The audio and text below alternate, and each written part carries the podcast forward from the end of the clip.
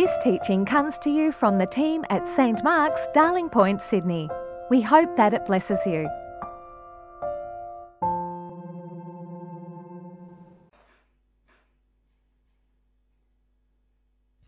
The first reading is Jeremiah chapter 7, beginning at the first verse. This is the word that came to Jeremiah from the Lord Stand at the gate of the Lord's house and there proclaim this message Hear the word of the Lord, all you people of Judah who come through these gates to worship the Lord. This is what the Lord Almighty, the God of Israel, says Reform your ways and your actions, and I will let you live in this place. Do not trust in deceptive words and say, This is the temple of the Lord, this is the temple of the Lord, this is the temple of the Lord. If you really change your ways and actions and deal with each other justly, if you do not oppress the foreigner, the fatherless, or the widow, do not shed innocent blood in this place, and if you do not follow other gods to your own harm, then I will let you live in this place, in the land I gave your ancestors for ever and ever. But look, you are trusting in deceptive words that are worthless.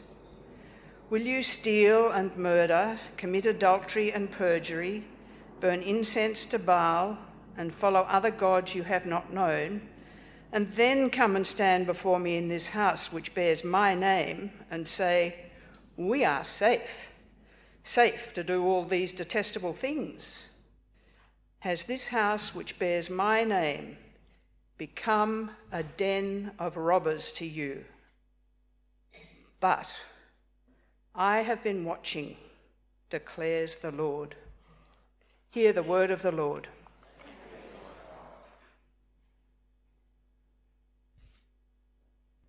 And second reading comes from Matthew chapter 21, verses 12 to 17. Jesus entered the temple courts and drove out all who were buying and selling there. He overturned the tables of the money changers and the benches of those selling doves. It is written, he said, My house will be called a house of prayer, but you are making it a den of robbers. The blind and the lame came to him at the temple, and he healed them. But when the chief priests and teachers of the law saw the wonderful things he did, and the children shouting in the temple courts, Hosanna to the Son of David, they were indignant. Do you hear what these children are saying? They asked him. Yes, replied Jesus. Have you never read? From the lips of children and infants, you, Lord, have called forth your praise. And he left them and went out of the city to Bethany, where he spent the night. Hear the word of the Lord. Thanks. Gracious God, your word is alive and active, sharper than any double edged sword. Today, when we hear your voice, deliver us from hardness of heart. Help us to put away everything that keeps us from persevering in your way. For the sake of our Lord Jesus Christ. Amen. Please take a seat. Well, Happy New Year! Have you made any New Year's resolutions? Broken any yet? Personally, I avoid them. My problem is I try to bite off more than I can chew. I once set out to read 10 chapters of the Bible every day. Very virtuous. I lasted for two days. Um, one recent one was to stop eating dessert. And guess how long that one lasted? Uh, well, one of the best pieces of advice that I've had is try to not change too much at once, to focus just on one small thing at a time. You know, instead of overturning everything, just focus on turning over a new leaf in a, just a particular part of life. And so maybe I'm being too pessimistic.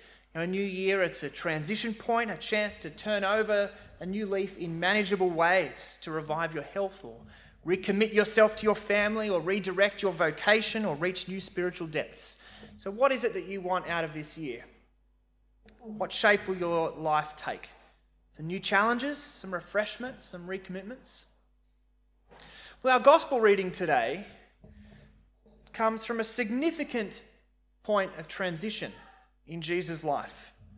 In, Matthew, in the Gospels, the stories of Jesus' life, in Matthew, Mark, and Luke, Jesus' adult life is spent all around his hometown Nazareth in Galilee, 150 kilometres walk north of Jerusalem.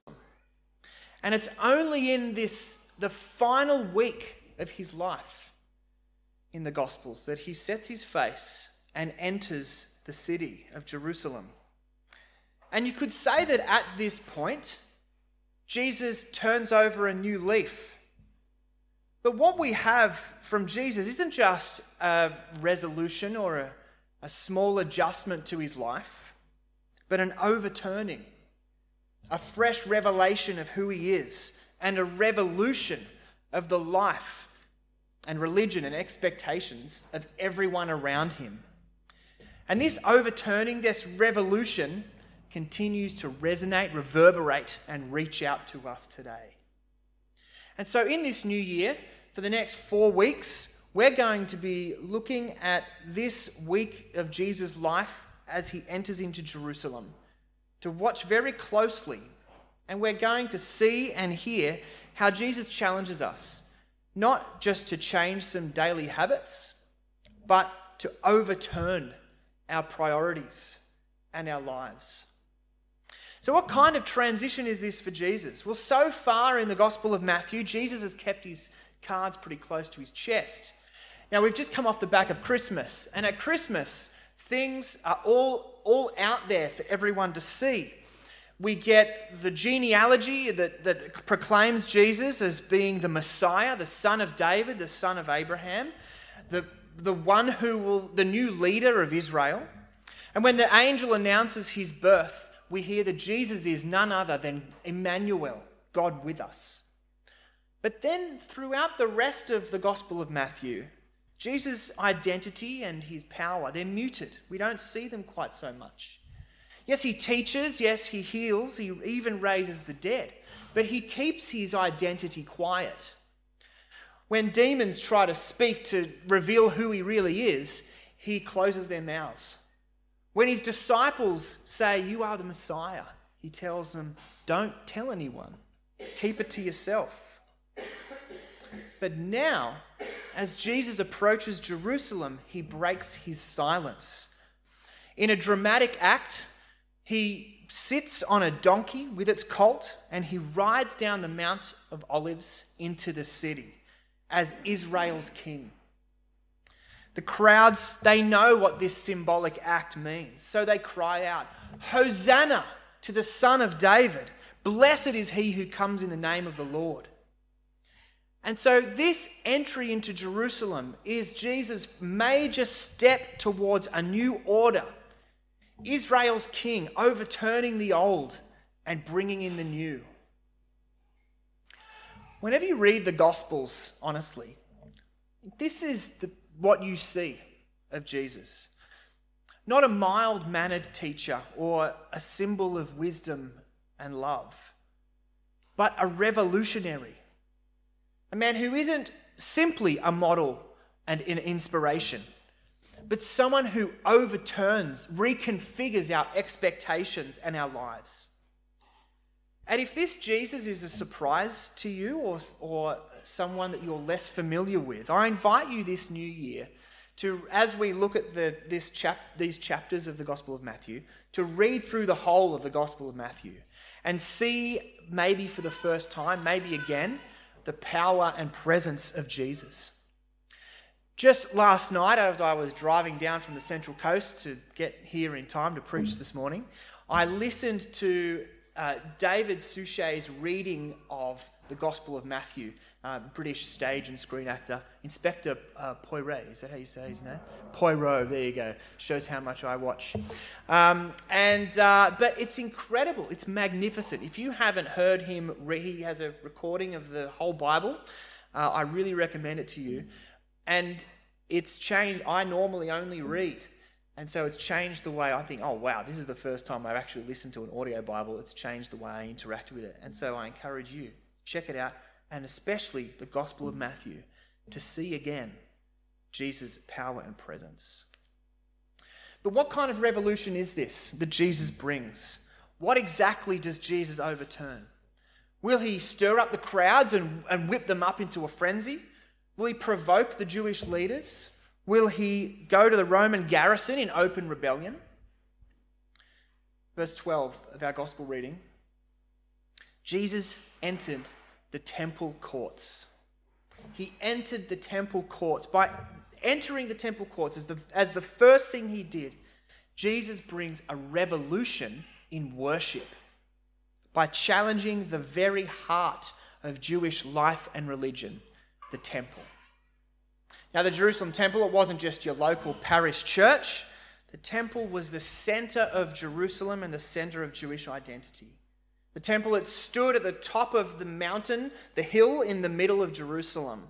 And as you approached the city of Jerusalem, you would approach from the hills on the outside, and all around there are valleys, uh, go back up into a mountain, a hill in the middle, and the, with the temple right on top. And as you came over those hills and looked down, you saw the giant, magnificent marble and gold facade of the temple, luminous, glinting in the sun.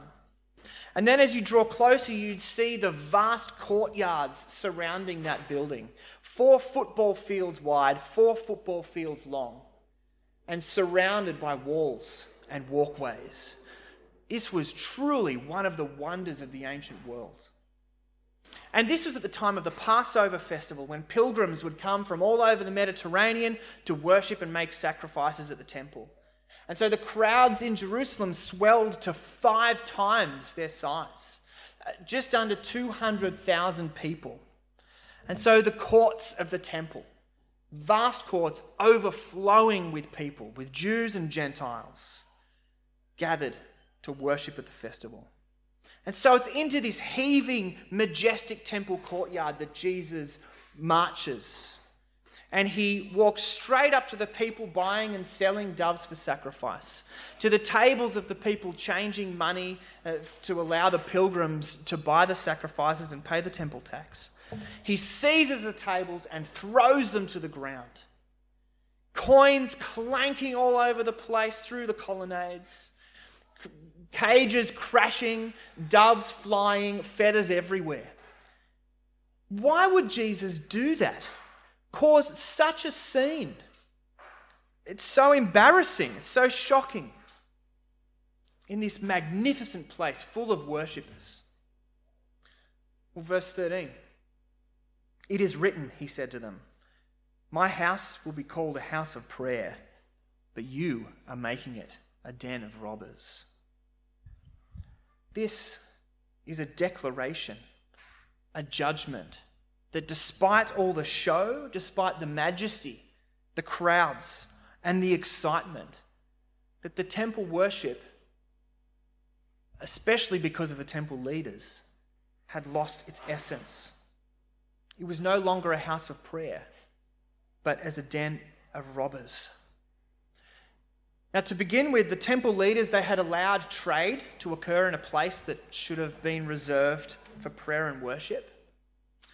But I think that this was just a surface blemish under which lay a rotten core that Jesus had been criticizing and will continue to criticize through the Gospel of Matthew. And that reference to the den of robbers recalls Jeremiah's judgment on the temple that we had read earlier from Jeremiah 7 when he says that you people, you're offering prayer and sacrifice, but your hearts are far from the Lord. They oppressed the foreigner, the orphan, and the widow. They shed innocent blood. They were thieves, adulterers, and murderers, and they worshipped other gods. And then they had the temerity to presume that as long as they came to the temple and offered sacrifices and prayers, that they would be safe. Now, that was in Jeremiah's day, about 600 years before Jesus. But Jesus himself later explicitly condemns the leadership for the same kinds of things, for their lack of mercy and, and justice, for their greed and self indulgence and hypocrisy and wickedness. And so, in this prophetic, symbolic protest, Jesus judges the temple leadership. He calls them to reform their worship, fitting to a house of prayer, to be a people who not only pray and bring sacrifice, but who maintain justice and do what is right, who hold fast to the covenant, and who love the Lord their God with all their heart, soul, mind, and strength. And it's this challenge, this demand of a reformed, wholehearted worship that Jesus continues to call us to today.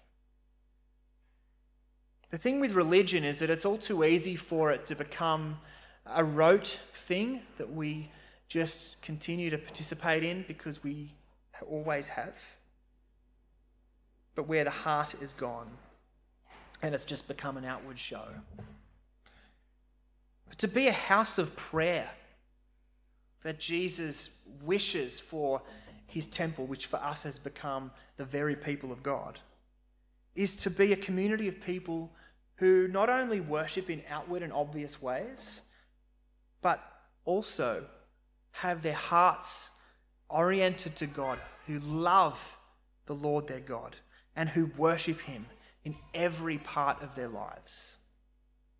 And so, Jesus' challenge to us today is that we cannot be a people who praise God with our lips while worshipping the gods of comfort and self indulgence reputation. Cannot be a community who draws on God's mercy while being merciless to others. People who claim to be faithful to God, but who are unfaithful in our relationships and untruthful in our dealings. Jesus calls us to a wholehearted worship that loves God and is lived out in every part of our lives. Now, let me be clear here. What Jesus isn't asking for is perfection. He wants, he wants our hearts and not an outward show. And He wants us to be honest instead of hypocritical. And notice too that Jesus condemns especially the spiritual leadership. And so this is especially a challenge to us who should know better. People who have been a Christian for a long time or are leaders among us. And so as I was reflecting on this, you know, it's so easy for me in a life in ministry and up front like this to go through the spiritual motions but not let it touch my heart. And so the challenge for me this year is to find a new depth and devotion in my personal life of worship. But for you, what will it be? What will the challenge be for you to bring you to a renewed, reformed worship of God that's lived out through your heart in your whole life? But there's something deeper going on here because when Jesus overturns these tables, he's not just looking for a reformation or a, a, a, change, a change in attitude. Because he's actually overturning the whole object of Israel's uh, worship. He redirects their worship from the temple to himself. Did you notice what happened right after this protest in the second part of the reading? The blind and the lame they come to him to be healed. That sounds like a strange thing to happen right after he's been flipping the tables in the temple.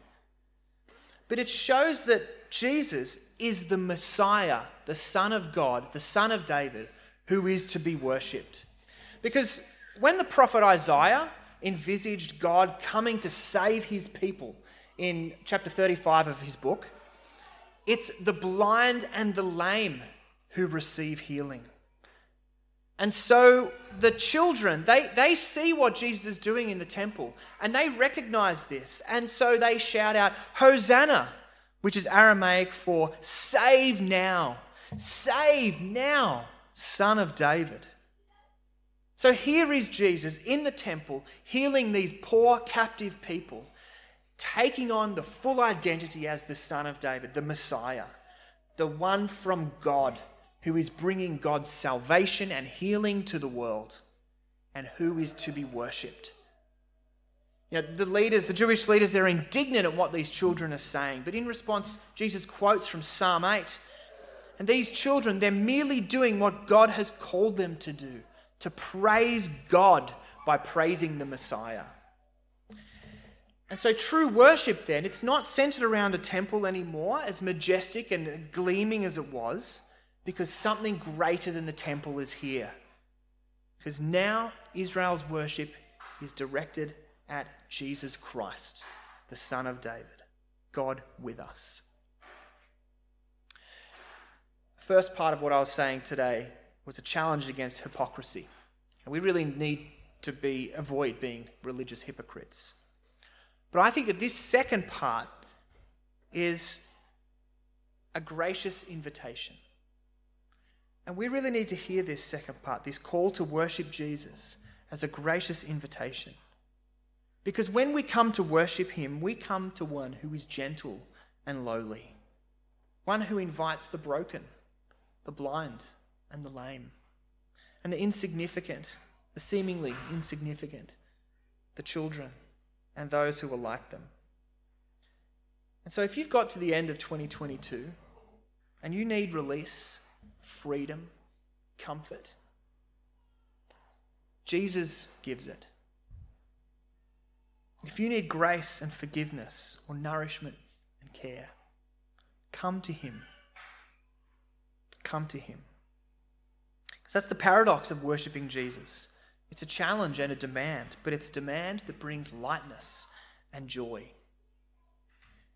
And so, for all of us, it's worth asking in 2022 will your life, will your spiritual life, that is your life viewed from God's perspective, will it be focused here on Jesus, the Son of David. Now, perhaps you're here today or watching online and you're not a follower of Jesus, an interested observer, uh, maybe for a long time, or maybe here in the new year, uh, checking things out, looking perhaps to explore into new ways of things. Well, today, God calls you to not just stand back and watch, but to worship Him through Jesus Christ he is the image of the invisible God, the full revelation of God's glory. His yoke is easy and his burden is light, and he calls you to follow him. Perhaps, on the other hand, you're, you consider yourself a committed Christian. So, the question today, I think, is have you lost sight of Jesus? Have you lost sight, this center, this object, this person who is the center of our worship. You might love and really appreciate the spiritual experience uh, that you get from coming on a Sunday morning. You might really enjoy the intellectual stimulation of theology and biblical knowledge. Or you live a, a Christian way of life because it makes for a, a good and satisfying life. Now, these things are all good things. But Jesus calls you to worship Him at the center of all of that. Not the experience, not the intellect, not the way of life.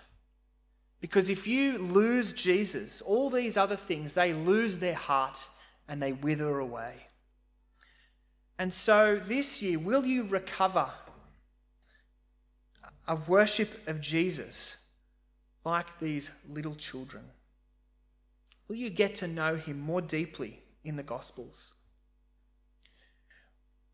In uh, January, we're going to be doing something called Summer Socials, getting together on a Wednesday night to watch the TV show, the TV production of Jesus' life, The Chosen.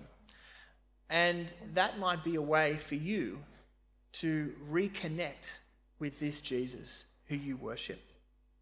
And so I invite you to come along to that. We'll say a little bit more about that a little bit later on. And as you meet him, will you listen to him and do as he says? Will you open yourself to him in prayer? Will you speak about him in your conversation shamelessly, like, uh, like a child? Will you depend on him in every part of your life? And so this year, let us not be people who make a few superficial resolutions or small adjustments. Let's be people whose very lives are overturned, who live lives that are wholehearted, devoted worship of our God, fixated on Jesus, the Son of David. Let me lead us in prayer.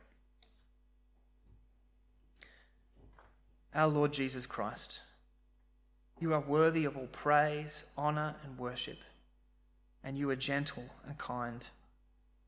Give us minds and hearts that know and love you above all else, that we might praise you with our whole being and live lives of mercy and peace. In your mighty name and in the power of your Spirit, we pray. Amen. Thanks for listening. Please visit our website at www.stmarksdp.org to subscribe to our new episodes, browse more resources, and find more information about the community of St. Mark's.